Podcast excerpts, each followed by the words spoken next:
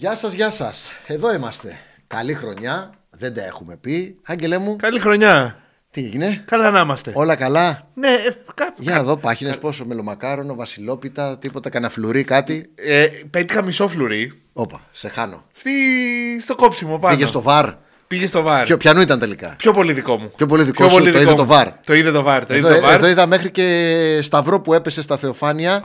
Έγινε βαρ, λέει. Rebound στη Μυτιλίνη. Και όλα στα μέρη μου. Το έχω δει τέτοιο. Το έχω δει σε γάμο αυτό με ανθοδέσμη. Τώρα σε παρακαλώ. Και τραβούσα εγώ. Βρες τι μένε, παπά. Το πέταξε και του λέει: εδώ, πάρτο. Αυτό είναι η λεγόμενη αλεϊούπ. Αλεϊούπ ήταν εντελώς. Πάρε και βάλε, κάρφος το. Θα το δείτε αύριο στο παρεβάλε, αλλά ναι. Οι άλλοι γιατί βουτήξανε στα παγωμένα. Οι άλλοι ήταν το supporting cast, ήταν η κομπάρση. Ναι, για να γίνει το εφέ. Έτσι, Betsellers. Λοιπόν, εδώ είμαστε με πολύ κέφι. Η πρώτη εκπομπή για το 2024. Έχουμε να τα πούμε 2 εβδομάδες. Τι έχουμε αφήσει έτσι πολύ επιγραμματικά που θα έπρεπε να σχολιάσουμε αυτές τις 15 μέρες? Από πριν από αυτό το Σαββατοκύριακο. Νομίζω μόνο την απόλυση Γιοβάνοβιτς. Αυτό ήταν μεγάλο. Αυτό ήταν πολύ μεγάλο. Αυτό ήταν ξαφνικά... μεγάλο. Ναι. Είναι απόλυση Γιοβάνοβιτς, θεωρώ. Αυτό είναι η είδηση μεγάλη. Αυτό των τελευταίων ημερών που δεν το έχουμε σχολιάσει γιατί δεν είχαμε εκπομπή. Θεωρώ ότι εμένα δεν μου άρεσε που έφυγε.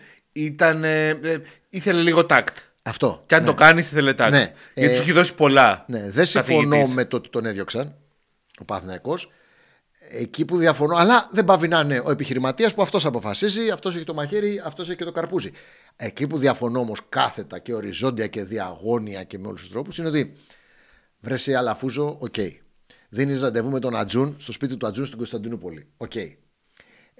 Κλείνεις τον deal με τον Τερίμ, οκ.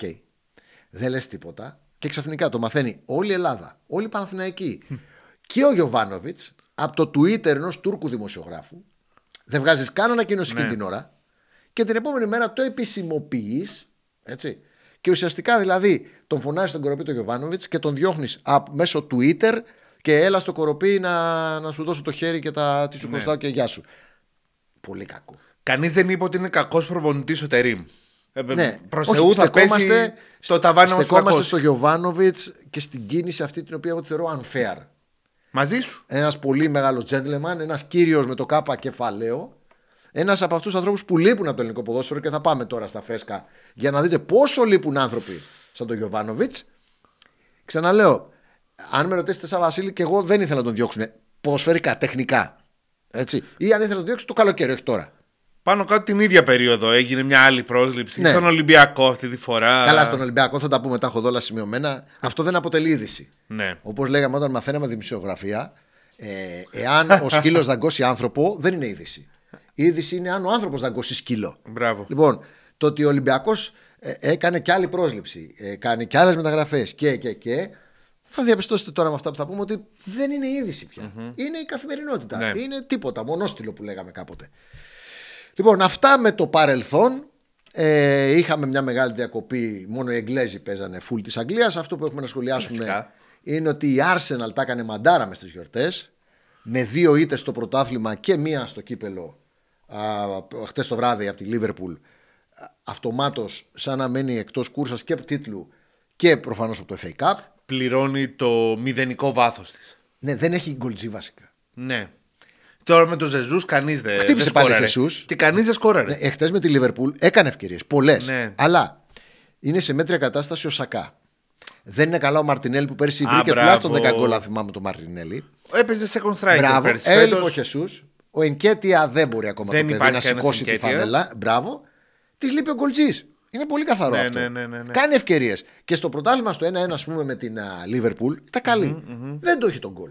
Και αυτό το πληρώνει. Το πλήρωσε σε 2 μάτσερ πρωταθλήματος και μετά στον Βίλα ήταν καλή. Που το έχασε 1-0. Πόσο μου αρέσει η Βίλα. Ναι. Πόσο η Βίλα όμως το έχει το ύψος. Γιατί δεν έχει μόνο το Watkins που είναι 9-9. Έχει και άλλους 3 από πίσω, από τον Ντάγκλας Λουίς μέχρι ποιον θέλετε. Και σκοράρουν όλοι. Εκείνη το θέμα. Το Μπέιλι και πολλοί άλλοι. Μπράβο.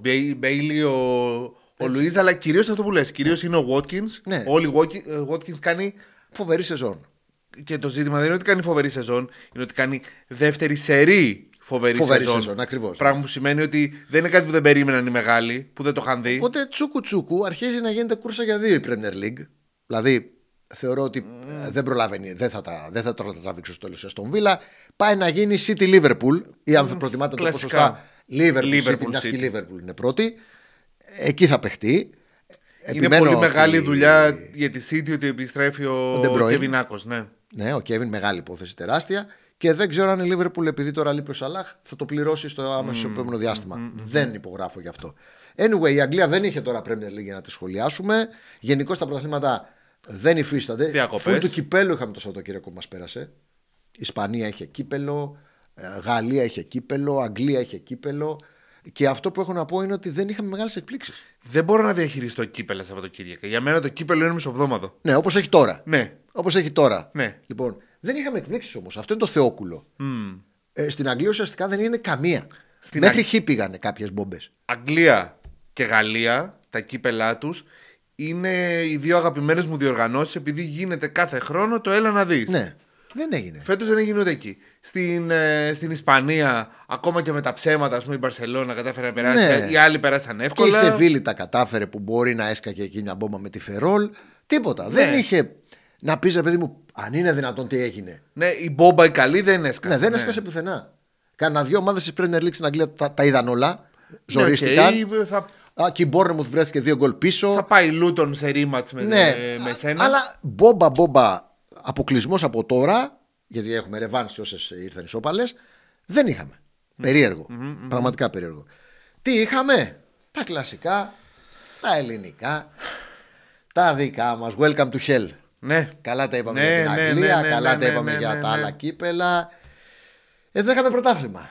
Και ενώ το φουκαριάρικο το πρωτάθλημά μας είναι ακόμα μία φορά, θα το πούμε, μια χαρά. Μια χαρά. Έχεις δύο ντέρμπι όπου στο ένα γίνεται πολύ μεγάλη έκπληξη. Ο ΠΑΟΚ, η καλύτερη ομάδα στην Ελλάδα το τελευταίο δίμηνο, χάνει δίκαια από το Συμπολίτη. Έχεις ένα ντέρμπι με γκολ. Ναι, να το πούμε απλά, κερδίσαν τα δύο τσάντερ. Βάσει τον bookmaker. Ναι, σωστό. Βάσει τον bookmaker έχει δίκιο. Δίνανε δύο τσάντερ, την ΑΕΚ και τον Άρη. Κερδίσαν οι δύο κεντρινόμαυροι. Και όσο για τον Παναθηναϊκό, τα χρειάστηκε. Πολύ ωριακά, πάρα πολύ ωριακά, με τον Πανετολικό. Και κοιτώντας έτσι τον τελευταίο μήνα, μην πάμε παραπίσω, γιατί μπορούμε να πάμε και παραπίσω αν θέλετε. Έχουμε έτσι εντάχει. Ο Παναθηναϊκός έχασε την κορυφή όταν έχασε με 3 γκολ στον Ατρόμητο. Σωστό. Η ΑΕΚ δεν έπιασε την κορυφή επειδή 2 φορές σοφαρίστηκε στο τέλος, ενώ κέρδιζε Σέρες, και με Πανετολικό και με Σέρες. Ναι. Ο Ολυμπιακός, δεν θα σταθώ στον τέρμι με την ΑΕΚ, έχασε με κάτω τα χέρια στη Λαμία. Και από τον Ατρόμητο έχει ισοπαλία. Τέτοιο, ναι. Μπράβο. Ο Δε Πάοκ, είπαμε, ήταν η πιο φορμαρισμένη ομάδα και χτες ήταν πάρα πολύ κακός. Τουλάχιστον μέχρι το 70 δεν υπήρχε στο μάτς και έχασε δικαιότατα από τον Άρη. Όλο αυτό μας δείχνει κάτι. Ότι καμία δεν έχει υπογράψει με τη νίκη. Ότι θα παιχτεί στο φτερό κυριολεκτικά. Έτσι πιστεύω ποιος θα πάρει το φετινό πρωτάθλημα. Προσέξτε πως είναι τώρα με την βαθμολογία. Τώρα πέρασε ξανά πρώτος ο Παναθηναϊκός. Ναι. Τι έχει την Κυριακή? ΑΕΚ Παναθηναϊκός. Δηλαδή μπορεί πολύ εύκολα. Με ένα Παναθηναϊκό που εντωμεταξύ θα έχει και κύπελο με τον Ολυμπιακό. Μπράβο. Μπορεί πολύ εύκολα να κερδίσει η ΑΕΚ και να πάει τώρα η ΑΕΚ πρώτη. Δηλαδή μέσα σε μια εβδομάδα ήταν ΠΑΟΚ πρώτος, Παναθηναϊκός πρώτος και να πάει η ΑΕΚ πρώτη. Ναι. Ακόμα και αν δεν κερδίσει η ΑΕΚ και έρθουν ας πούμε ισόπαλοι και ξανακερδίσει ο ΠΑΟΚ, ναι, που είναι πολύ πιθανό βάσει προγράμματος, πάλι θα έχουμε αντιστροφή και θα ξαναπεράσει ο ΠΑΟΚ πάλι πρώτος. Αυτό είναι ωραίο. Και φαίνεται στις αποδόσεις συνεχώς. Ακριβώς. Είναι υγιές, είναι όμορφο. Δυστυχώς έχουμε κλειστά γήπεδα και δεν μπορούμε να το απολαύσουμε. Και κάτσε να σου πω για κάτι. Και κάτσε να τελειώσει το πρωτάθλημα. Ναι. Δηλαδή, έχω αρχίσει να φοβάμαι. Μα πραγματικά έχουμε ένα ωραίο προϊόν. Η Stoiximan Super League, αγωνιστικά και μόνο, είναι όμορφη. Μπήκαν και γκολ στο τέλος, μες στο Βόλο. Ναι. Έγιναν και διπλά, μες στις Σέρες. Ανατροπή. Τα Γιάννενα. Ναι, γιατί να μην μπορεί και στην επαρχία ο φίλαθλος να πάει στο γήπεδο, γιατί να μην το χαιρόμαστε, γιατί να μην το απολαμβάνουμε. Ότι έχουμε ένα πρωτάθλημα φέτος πραγματικά, όπως είχαμε και πέρυσι, αλλά και φέτος ειδικά, που όλοι κερδίζουν όλους. Έχεις έναν Ατρόμητο που τον φοβούνται όλοι. Έχεις παίχτες που αξίζει να βλέπεις οι μικρές ομάδες. Τι είναι αυτό το ματαρίτα. Ναι. Τι μας φταίει και τι μας χαλάει, δεν έχω καταλάβει. Δεν ξέρω. Τι μας φταίει και τι μας χαλάει. Μας χαλάει που δεν κερδίζει συνέχεια η ομάδα μας. Δεν γίνεται. Καμία ομάδα δεν έχει παντρευτεί με τη νίκη. Ναι. Δεν πρέπει να αγαπάμε τη νίκη, παιδιά. Πρέπει να αγαπάμε την ομάδα μας, ακόμα και όταν χάνει. Πρέπει να αναγνωρίζουμε και στον άλλο ότι μπορεί και ότι έχει και το δικαίωμα και αυτός να κερδίσει. Εργοτέλης είμαι, μάνα μου. Τι είναι, εργοτέλης είμαι, δηλαδή. Πάμε σε αυτό που είπες. Πάμε στην κάρτα τη Stoiximan. Την καινούργια πλέον κάρτα με τις καινούργιες αποδόσεις, οι οποίες όπως ακριβώς και η κορυφή, και αυτές με τη σειρά τους πηγαίνουν έρχονται. Αποδόσεις για πρωταθλητή λοιπόν. Οι φρέσκες, οι καινούργιες. Για πες, πρώτη ΑΕΚ. ΑΕΚ στο 2,75, δεύτερη στη βαθμολογία, πρώτη στις αποδόσεις. Δεν ήταν πρώτη, ήταν τρίτη. Ήταν τρίτη. Ο Παναθηναϊκός, που τον έχουμε δει τον τελευταίο καιρό να πηγαίνει από πρώτος, τρίτος, από τρίτος, δεύτερος, από δεύτερος, τέταρτος. Ναι. Και τώρα ξανά δεύτερος στο 2,90. 2,90. Πολύ ωριακά. Δηλαδή, όπως βλέπετε, το Παναθηναϊκός άκινε στο χιλιοστό. Βεβαίως, έρχεται το μάτς μεταξύ τους. Μπράβο. Θεωρώ ότι εάν προκύψει νικητής στο ντέρμπι στη Φιλαδέλφια, εδώ θα έχουμε διαφοροποίηση σοβαρή. Ναι. Κάποιος δηλαδή μπορεί να περάσει και κάτω από το 2. Σωστό. Πολύ σωστό. Έτσι πιστεύω. Έχει τον ΠΑΟΚ με 4. Ο οποίος θα ξαναπέσει, να με θυμάστε. Mm-hmm. Εδώ είμαστε. Εμείς μαζί εδώ στην εκπομπή το έχουμε παίξει στο 8. Είχαμε πει και τότε και κάποιοι μας λέγανε «Μα τι λέτε, πώς είναι». Καλά, εντάξει, οκ, παιδιά. Είπαμε, δεν λέμε ότι θα το πάρει ο ΠΑΟΚ και δεν λέμε ότι θα το πάρει ο Παναθηναϊκός. Το αντίθετο είπαμε, ότι θα κριθεί στο φτερό. Λέμε με αυτά που βλέπουμε και κρίνουμε κάποια νούμερα, αποδόσεις. Αυτό το μπλουζάκι το κοστολογώ 30€. Αν μου το πουλήσεις 20, το αγοράζω. Mm-hmm. Είναι τόσο απλό το στοίχημα. Αυτό είναι το στοίχημα. Να κάνω για μισό λεπτό τα παράπονά μου εδώ. Παρακαλώ. Βρε εσείς. Αποθεώνουμε τον ΠΑΟΚ τόσο καιρό. Λέμε τι καλός που είναι ο ΠΑΟΚ. Και βλέπω από κάτω σχόλιο ότι σας πονάει ο ΠΑΟΚ. Ποιους πονάει ο ΠΑΟΚ? Ναι, okay, γιατί είπαμε για τον Λουτσέσκου. Τι να κάνουμε, δικαιούμαστε να έχουμε κι εμείς άποψη. Λέμε ότι είναι η πιο ωραία ομάδα στην Ελλάδα. Βρε εσείς. Τέλος πάντων, συγγνώμη. Ναι, όχι, δεν έχουμε με κανέναν παρεδώσει. Και όταν είχαν σχολιαστεί αυτά, ήταν που είχαμε πει ότι ο ΠΑΟΚ παίζει πάρα πολύ ωραία μπάλα. Εξαιρετική μπάλα, ότι ο Λουτσέσκου είναι ένας πάρα πολύ καλός προπονητής. Πιθανότητα ο καλύτερος στο πρωτάθλημα. Αλλά δυστυχώς έξω από το τερέν, όταν θα είναι μπροστά στο μικρόφωνο, η προσωπική μας άποψη είναι ότι είναι από τους χειρότερους. Να σας πω. Τι να κάνουμε τώρα. Κάθε ομάδα έχει κάποιον που βγαίνει και τα λέει και ποτέ δεν συμφωνώ εγώ μαζί του. Στον ΠΑΟΚ δεν υπάρχει άλλος και αναγκάζεται να κάνει αυτή τη δουλειά ο Λουτσέσκου. Δεν μου αρέσει. Καταλαβαίνω γιατί το κάνει. Δεν μου αρέσει. Ούτε εμένα μου αρέσει. Τι να κάνουμε τώρα. Λοιπόν, επιστρέφουμε στις αποδόσεις. Και τέταρτο πλέον φαβορί. Ο Ολυμπιακός στο 7. Έτσι. Ο οποίος Ολυμπιακός πριν από 1,5 μήνα ήταν πρώτο μακράν φαβορί. Mm-hmm. Θυμηθείτε ότι ξεκίνησε η κατρακύλα του μετά τη διακοπή στον ντέρμπι με τον Παναθηναϊκό, με τον Χουάνκαρ. Μετά έφαγε και το μείον. Mm-hmm. Και σκέψου, τι βλέπω τώρα, τι σκέφτομαι. Αυτή τη στιγμή έχει ένα προβάδισμα συν 2 Παναθηναϊκός. Ναι. Εντάξει. Ναι. Εάν δεν υπήρχε το παιχνίδι που πήρε στα χαρτιά, θα ήταν και οι τρεις μαζί. Το μάτς ήταν στο 1-1. Δεν ξέρω τι θα γινόταν. Εγώ ξέρω ότι όταν διεκόπη το μάτς στο Φάληρο Ολυμπιακός Παναθηναϊκός ήταν 1-1. Mm-hmm. Άρα αντί για 3 βαθμούς που πήρε ο Παναθηναϊκός στα χαρτιά, θα παίρνει 1. Ναι. Μπράβο. All together now. Είναι συν 2 τώρα. Ναι. Θα ήταν εκεί. Αφαίρεσε 2 δηλαδή. Mm-hmm. Θα ήταν όλοι και οι 3 στους 38. Έτσι. Όλοι εκεί. Κυριολεκτικά στο φτερό. Τι ωραία. Κυριολεκτικά στον πόντο, δηλαδή λες τώρα τι θα γίνει. Τι θα γίνει, μεθαύριο έχει ΑΕΚ Παναθηναϊκός, σε λίγο καιρό έχει ΠΑΟΚ Παναθηναϊκός και μετά έχει και ΠΑΟΚ ΑΕΚ. Και βεβαίως μετά έχει και play-off. Η Stoiximan Super League είναι πολύ όμορφη. Αγωνιστικά το εννοώ, είναι πολύ όμορφη. Είναι πολύ ωραία. Γιατί τη χαλάμε, ποιος τη χαλάει, θα φτάσουμε τώρα εκεί. Λοιπόν, να φύγει η κάρτα με τα καινούργια μακροχρόνια. Μπράβο. Είπαμε, πιστεύω ότι θα αλλάξει. Και πριν πάμε στα ελάχιστα φρέσκα, μεσοβδόμαδα, δεν έχει και πολλά. Πάμε στα δύσκολα. Τελειώνει το μάτς εχθές και αντί να ασχοληθούμε με τις δηλώσεις του Καρβαλιάλ, που εγώ πάρα πολύ ειλικρινά εχθές, αν ήμουν δημοσιογράφος στο γήπεδο, μισή ώρα θα τον κράταγα τον Καρβαλιάλ σε συνέντευξη τύπου. Αλήθεια το λέω. Θα ήθελα να μου εξηγήσει πάρα πολύ, καταρχάς, τι έπαιζε. Αγωνιστικά, ρε φίλε, εντελώς αγωνιστικές ερωτήσεις. Τι σχέδιο είχατε. Ποιο ήταν το πλάνο του γηπέδου, πώς κατεβάσατε την εντεκάδα, τι σκεφτήκατε στις αλλαγές, αυτό. Γιατί όσο έβλεπα τον Ολυμπιακό δεν μπορούσα να καταλάβω τι παίζει. Εμένα δεν με καλύπτει ο Καρβαλιάλ όπως και να έχει. Αλλά οκ. Έτερον. Ναι, αγωνιστικά. Αντί μετά να δούμε τον Αλμέιδα και επίσης να μιλήσουμε αγωνιστικά, αντί να μιλήσουμε με τους πρωταγωνιστές που είναι οι παίκτες, να μιλήσουμε. Δηλαδή να πιάσει τον Ολυμπιακό και του πεις κάτσε ρε φίλε, έχεις ένα στόπερ καινούριο, τον οποίο ο Λιβάη Γκαρσία τον πέρασε 1,5 μέτρο. Με επιτόπιο. Επιτόπιο. Ναι. Δεν έχεις θέμα. Έχεις ένα ακραίο μπακ, τον οποίο Άμραμπατ στα 37 του τον έκανε γιογιό. Εντάξει, δεν τον έκανα εγώ. Τον έκανε ο Άμραμπατ που είναι παιχτάρα, αλλά δεν έχεις θέμα. Λοιπόν, να μιλήσουμε αγωνιστικά επί του πρακτέου. Να μιλήσουμε στην ΑΕΚ να τον πιάσει Ελλάδα, ρε φίλε. Πώς φάγατε αυτό το γκολ. Γιατί η ΑΕΚ κάνει συνέχεια τα ίδια τραγικά λάθη στην άμυνα και τρώει γκολ. Γιατί χτες το γκολ του Ολυμπιακού που μέτρησε ήταν μόνος του. Σαν σε προπόνηση το βάλε. Γιατί έπρεπε να φτάσεις 10 Ιανουαρίου για να πεις ότι έχω ζήτημα στα αριστερά και δεν μπορώ να παίζω με τον Πήλιο. Ναι, δηλαδή να μιλήσουμε όμορφα, ωραία, αγωνιστικά. Ανταυτού, μόνο αγωνιστικό δεν ήταν αυτό που είδαμε. Το κρεσέντο και το παραλήρημα, γιατί δεν μπορώ να τα ονομάσω αλλιώς. Τελειώνει το μάτς και βλέπω πρώτα τον κύριο Κούγια. Πρώην διοικητικό της ΑΕΚ. Πρώην διοικητικό της ΑΕΚ.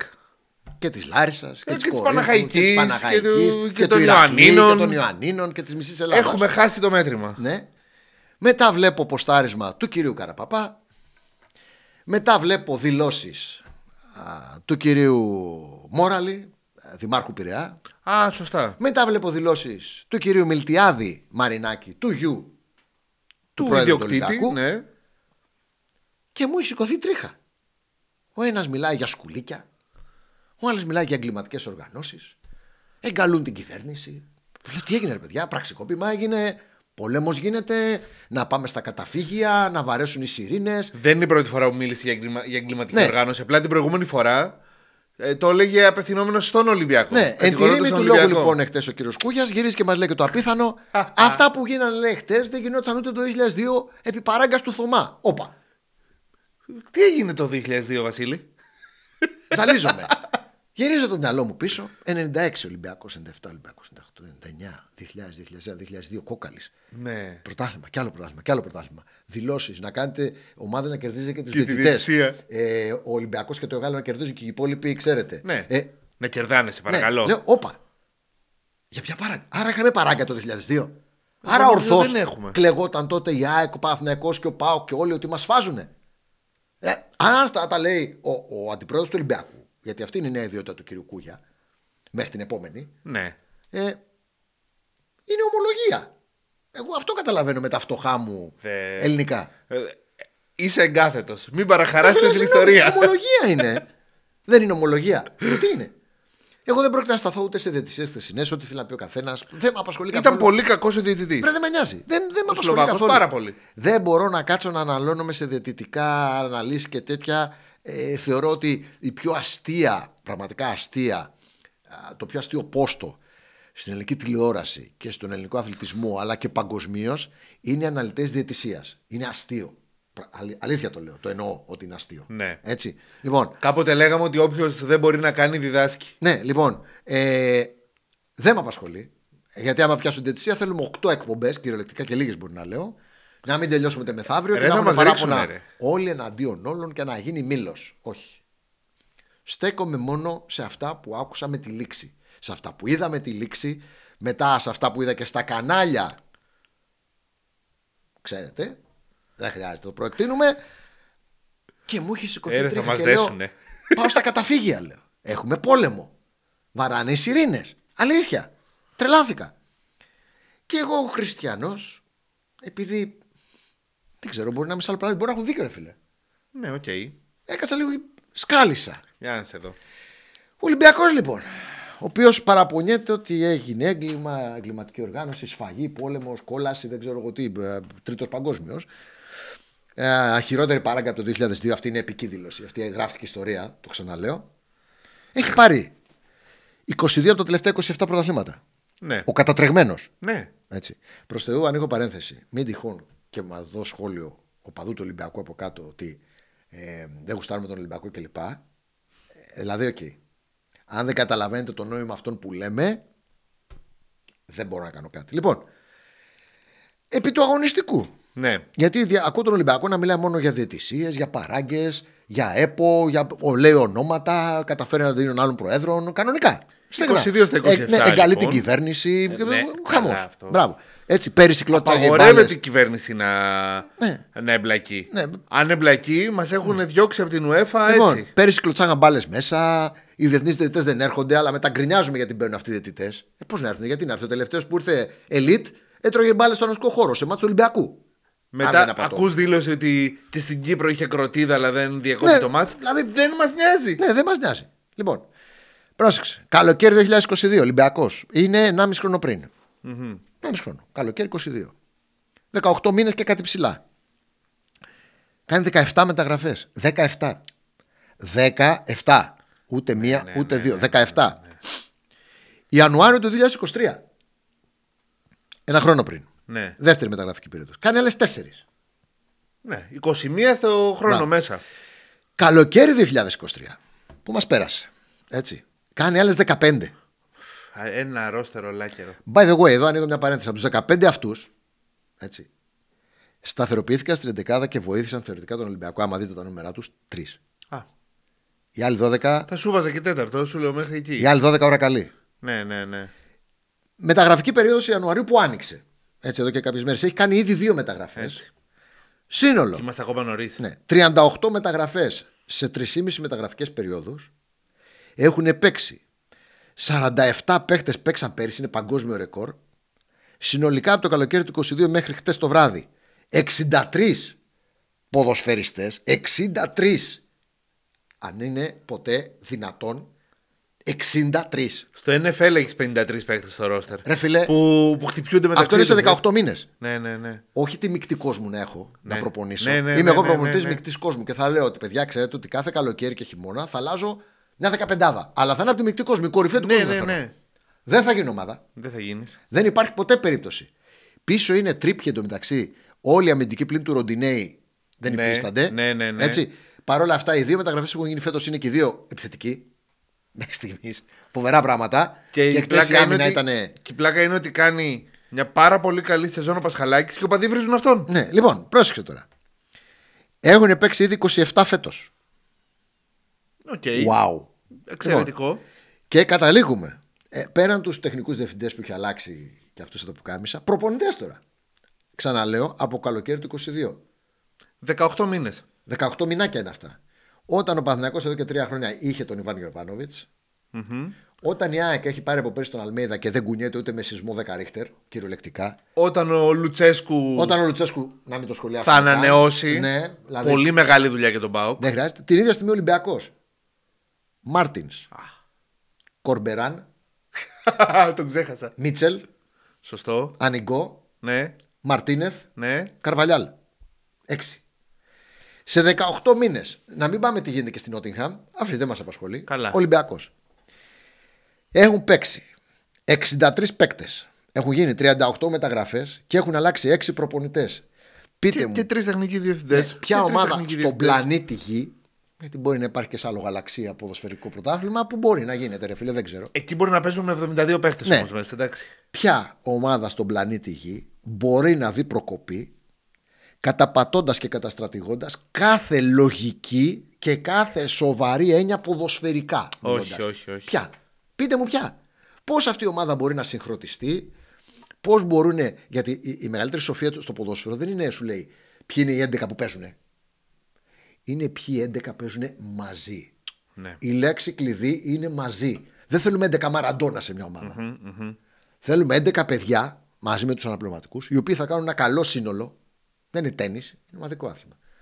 Και θα αποδώσουν, θα γίνουν οικογένεια. Πώς αυτοί οι ποδοσφαιριστές που αναφέραμε, όλοι αυτοί οι 5 προπονητές μαζί, θα συγχρονιστούν, θα οργανωθούν, θα συντονιστούν, θα παίξουν ένα ποδόσφαιρο. Δεν θα πω σούπερ, αλλά τα βασικά να γίνονται σωστά. Έτσι. Ένα καλό ποδόσφαιρο, να βλέπουμε και 5 πράγματα. Και πώς από όλο αυτό στη διοίκηση του Ολυμπιακού μένει η ΕΠΟ και η διαιτησία. Και η σφαγή και η εγκληματική οργάνωση. Πώς? Έχεις δίκιο. Μηδέν πλάνο. Και είναι αυτό που είπες ακριβώς. Η 11 Μαραντόνα. Ο Μαραντόνα δεν χρειαζόταν τον Ζήκο και τον Πλατινί δίπλα του. Χρειαζόταν τον Αλεμάου και τον Φεράρα. Ναι, τους ανύπαρκτους, τους πουθενάδες. Τίποτα. Ωραία, όχι ανύπαρκτους. Που κάναν τη δουλειά τους. Μπράβο. Λοιπόν, ξαναρωτάω. Αυτά τα νούμερα δεν αμφισβητούνται. Είναι πραγματικότητα. Αυτά έχουν συμβεί στον Ολυμπιακό εδώ και 1,5 χρόνο. Έτσι, ανεξαρτήτως αποτελεσμάτων. Πώς αυτή η ομάδα μπορεί εντελώς παραφύση να διεκδικήσει κάτι. Πώς? Ουσιαστικά κρύβεις μια ανικανότητα κάτω από το χαλί με γκρίνια. Μα είναι δυνατόν. Πέφτει κροτίδα. Μας φταίει ο Χουάνκαρ που δεν ακούει καλά. Μπαίνουν τα καμάρια στο Βόλο. Φταίει η διαιτησία που ήταν τραγική και τον έσφαξε τον Ολυμπιακό. Και στο Βόλο λέει, αλλά τέλος πάντων. Μετά έχουμε το. Έχασε τη ζωή του. Δολοφονία. Ναι, τη δολοφονία. Του αστυνομικού στο Βόλο από Κροτίδα. Μόνο. 1, 2, 3. Τώρα έχουμε τα χθεσινά. Και ειλικρινά, κάποιος στον Ολυμπιακό δεν υπάρχει ένας άνθρωπος να πατήσει το φρένο, το χειρόφρενο μάλλον. Έτσι. Δεν με άντεξα άλλο να μην τα πω αυτά και ξαναλέω: μην πει κανείς ότι είμαστε εναντίον του Ολυμπιακού. Mm-hmm. Για όνομα του Θεού και της Παναγίας, έτσι.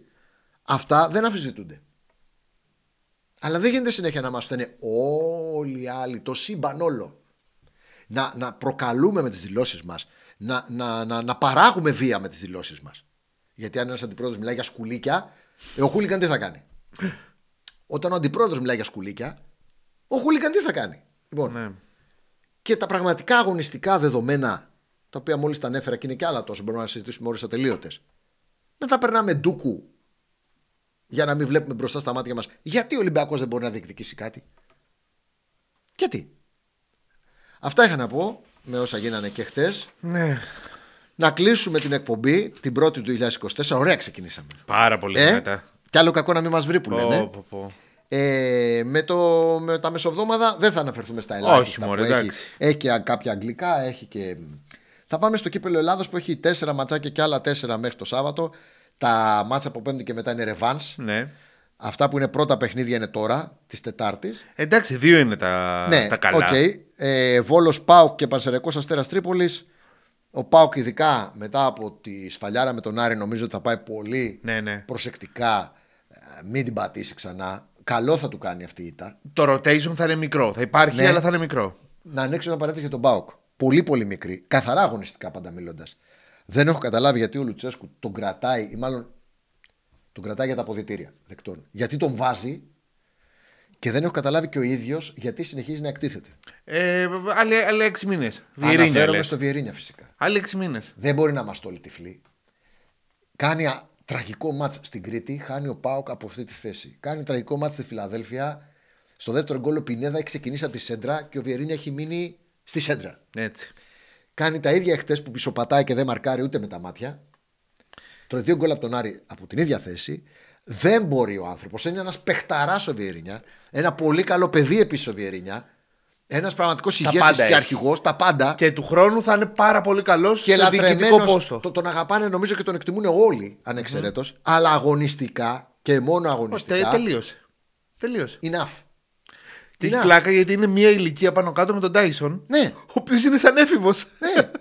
Ρε παιδί μου, δεν είναι όλα τα σκαριά ίδια. Ούτε τα σώματα, ούτε. Έτσι. Όχι, ρε εσύ. Ο Βιεϊρίνια φαίνεται ότι έφτασε στο σημείο 0. Εγώ στα 27 μου ήμουν έτσι. Δηλαδή, εντάξει, okay. Φαίνεται ότι έφτασε στο σημείο 0. 37 είναι και ο. Πες τον είπαμε, είναι ο Άμραμπατ. Αλλά είναι χτιστός, ντούκι και βγάζει 90 λεπτά για πλάκα και κάνει και κάτι κούρσες 50. Ναι. Έχει διαφορά σωματότυπο με σωματότυπο. Λοιπόν, ο Βιεϊρίνια. Για το καλό του πιστεύω ότι ο ίδιος πρέπει να το καταλάβει και ο Λουτσέσκου για το καλό του ΠΑΟΚ. Γιατί πάνω απ' όλα είναι η ομάδα. Μέχρι εκεί, enough. Ναι. Enough. Πάμε λοιπόν στα 4 παιχνίδια. Mm-hmm. Τα υπόλοιπα εντός Betsellers, έτσι. Λοιπόν, Πανσεραϊκός Αστέρας Τρίπολης δεν έχουμε να σχολιάσουμε κάτι. Αγωνιστικά και στοιχηματικά πλέον μιλώντας. Βόλος ΠΑΟΚ τα ίδια. Είπαμε. Έχω μία αίσθηση εδώ πέρα. Άμα ξεκινήσει ο Ζιβκοβιτς που έχει να παίξει καιρό. Μήπως πάμε για σκόρερ το Ζιβκοβιτς, μέχρι εκεί. Ο οποίος παντρεύεται κιόλας. Αλήθεια. Ναι, έκανε πρώτα σιγά μου και την έκανε δεξιά. Α, δεν το δω. Έχει γίνει πρόσφατα. Λοιπόν. Και έχουμε και τα 2 μεγάλα μάτς. Γιατί δεν τα μαθαίνω αυτά, τελευταίως. Λίγο να πω πώς το λένε, τα καλλιτεχνικά. Ναι. Λοιπόν, ΑΕΚ Άρης το πρώτο.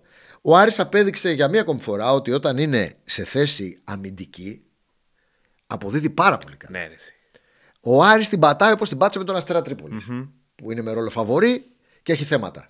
Άλλη μια ομάδα που την έχει πειράξει ότι έχει κάνει δεκάδες μεταγραφές. Ναι, αλλά προσέξτε τώρα. Τι σώζει τον Άρη. Ο Μάτζιος. Ναι. Ο οποίος είναι καιρός στον Άρη. Οι μικρότεροι στόχοι. Έρχεται, επιστρέφει, αλλά τον ξέρει καλά τον Άρη και έχει και ένα πλάνο ο Μάτζιος. Μας αρέσει, δεν μας αρέσει. Αυτό είναι το πλάνο του. Εντάξει, σου λέω είναι μικρότεροι όμως στόχοι. Λοιπόν, ο Άρης λοιπόν, όταν είναι με τον Αστέρα έχει θέμα. Όμως, όπως ήταν με τον Παναθηναϊκό. Mm-hmm. Και τον κέρδισε σβηστά, σαν αντεπίθεση. Όπως το έκανε με τον ΠΑΟΚ χτες. Ναι.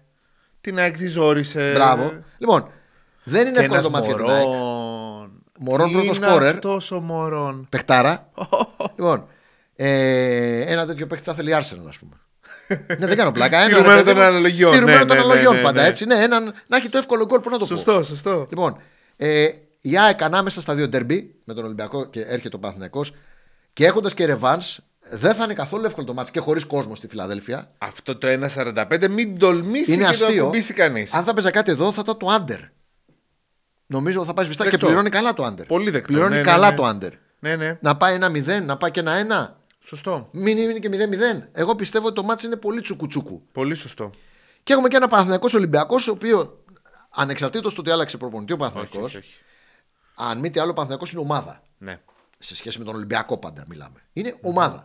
Είναι στρωμένος, έχει κάνει τα βασικά σωστά. Ο Τερίμ επιτέλους αυτός δοκίμασε πραγματάκια. Είδα μαζί Σπόραρ με Ιωαννίδη, που ο Γιοβάνοβιτς δεν το έκανε ποτέ. Σωστό. Βλέπουμε κάποια πράγματα πρώτης κινήσης Τερίμ. Θα ρισκάρω να πω, αν και δεν παίζω, δεν πιάσω. Ότι θα κερδίσει ο Παναθηναϊκός. Ναι. Είναι τη δεδομένη στιγμή και έτσι όπως είναι ο Ολυμπιακός, ένα καράβι το οποίο ενώ είναι σε φουρτούνα. Δεν πάει σε απάνεμο λιμάνι, προτιμάει να μην είμαι στη φουρτούνα την οποία την προκαλεί ο ίδιος και τη συνεχίζει ο ίδιος. Έτσι, για να κάνω μια παρομοίωση, καραβίσια. Το καταλαβαίνω. Ναι. Έχει μείνει μες στη φουρτούνα και συνεχίζει να την προκαλεί ο Ολυμπιακός στη φουρτούνα. Ναι. Τα έχει όλα υπέρ του Παναθηναϊκού. Δεν με καλύπτει το 2-20. Όχι, ούτε εμένα. Δεν με καλύπτει το 2-20, αλλά καταλαβαίνω το συλλογισμό. Να σου πω κάτι, ναι. Θεωρώ ότι προχθές είχαν κάνει λάθος οι bookmaker που βγάζανε το under την ΑΕΚ. Από πού και ως πού ατσάντερ η ΑΕΚ. Με αυτόν τον Ολυμπιακό. Εκεί πέρα ήταν λάθος. Εδώ δεν έχουν κάνει λάθος. Έτσι, συμφωνούμε. Αν θέλει κάποιος, ας το πράξει. Ατρόμητος Λάρισα δεν είναι εύκολο να πάμε για το μάτς της Πέμπτης και θα κλείσουμε με αυτό. Όχι. Δεν είναι εύκολο. Οπότε σε ένα κουπόνι που έτσι κι αλλιώς είναι πολύ light, άντε να ρίξω και μία. Δώστε, για πες. Ρε φίλε, παίζει ένα μάτς τώρα που θα σας πάω τώρα έτσι. National League Αγγλίας, τρίτη βράδυ. Εκεί πήγα να βρω. Κρύο, ψόφος, κακό στη Filed. Πρώτη τελευταία στη National League. Δηλαδή, στην πέμπτη κατηγορία της Αγγλίας. Απολύθηκε σήμερα ο προπονητής της Κιντερμνίστερ. Αυτή είναι η κανονικά, έτσι έπρεπε να ξεκινήσουμε. Λοιπόν, παίζει Φάιλτ Χάρτερπουλ. Η Χάρτερπουλ, πιο βαρύ όνομα προφανώς, απέλυσε τον προπονητή της την περασμένη εβδομάδα. Τον Άσκι, Τζον Άσκι, δεν τα πήγαινε καλά. Ναι. Έφερε για υπηρεσιακό και μάλλον θα τον κρατήσουμε στο καλοκαίρι έναν 76χρονο. Σε λίγο θα είναι με μπαστούνι. Το λένε Λόρενς. Τεράστια μορφή του αγγλικού φουτμπολ. Τεράστια από Τσάλτον, ομάδες. Την Τσάλτον στη Championship. Δεν είναι Championship, Division 2. Μπράβο. Λοιπόν, Λένι Λόρενς, για όσους ασχολούνται με το εγγλέζικο ποδόσφαιρο, τον είχαν ως τεχνικό διευθυντή κάτι, ως advisor. Ναι. Συμβουλάτορας. Α, ήταν στη Χάρτλπολ, αλλά. Και τώρα ευκαιρία βρήκανε, σου λέει, του βάλανε και ένα νεαρό, τον assistant του βάλανε από δίπλα του. Τα μάτια του θα είναι αυτός. Με το που ανέλαβε ο Λένι, κέρδισε η Χάρτερπουλ. Δεν ξέρω γιατί δίνει τόσο πολύ το διπλόγιο στο 3,75. Ας προσέξει λίγο ο κόσμος, αφού δεν έχει και τίποτα μέσα εβδομάδα της πλάκας είναι. Λίγο τη Χάρτερπουλ. Έτσι δίνουμε και ένα tip το οποίο θα το διαβάσω αυτό μαζί με άλλα στο Betsellers όσοι έρθουν. Έτσι. Αλλά έτσι δίνουμε και λίγο άλλα το πίπρο γιατί το κουπόνι έτσι κι είναι πολύ φτωχό. Λοιπόν, κλείσαμε, τα είπαμε όλα. Άλλο κακό να μην μας βρει και την άλλη Δευτέρα φορτσάτε έχουμε μπει όπως βλέπετε. Καλά, 4. Έχουμε έρθει. Ναι, πάλι εδώ. Γεια χαρά.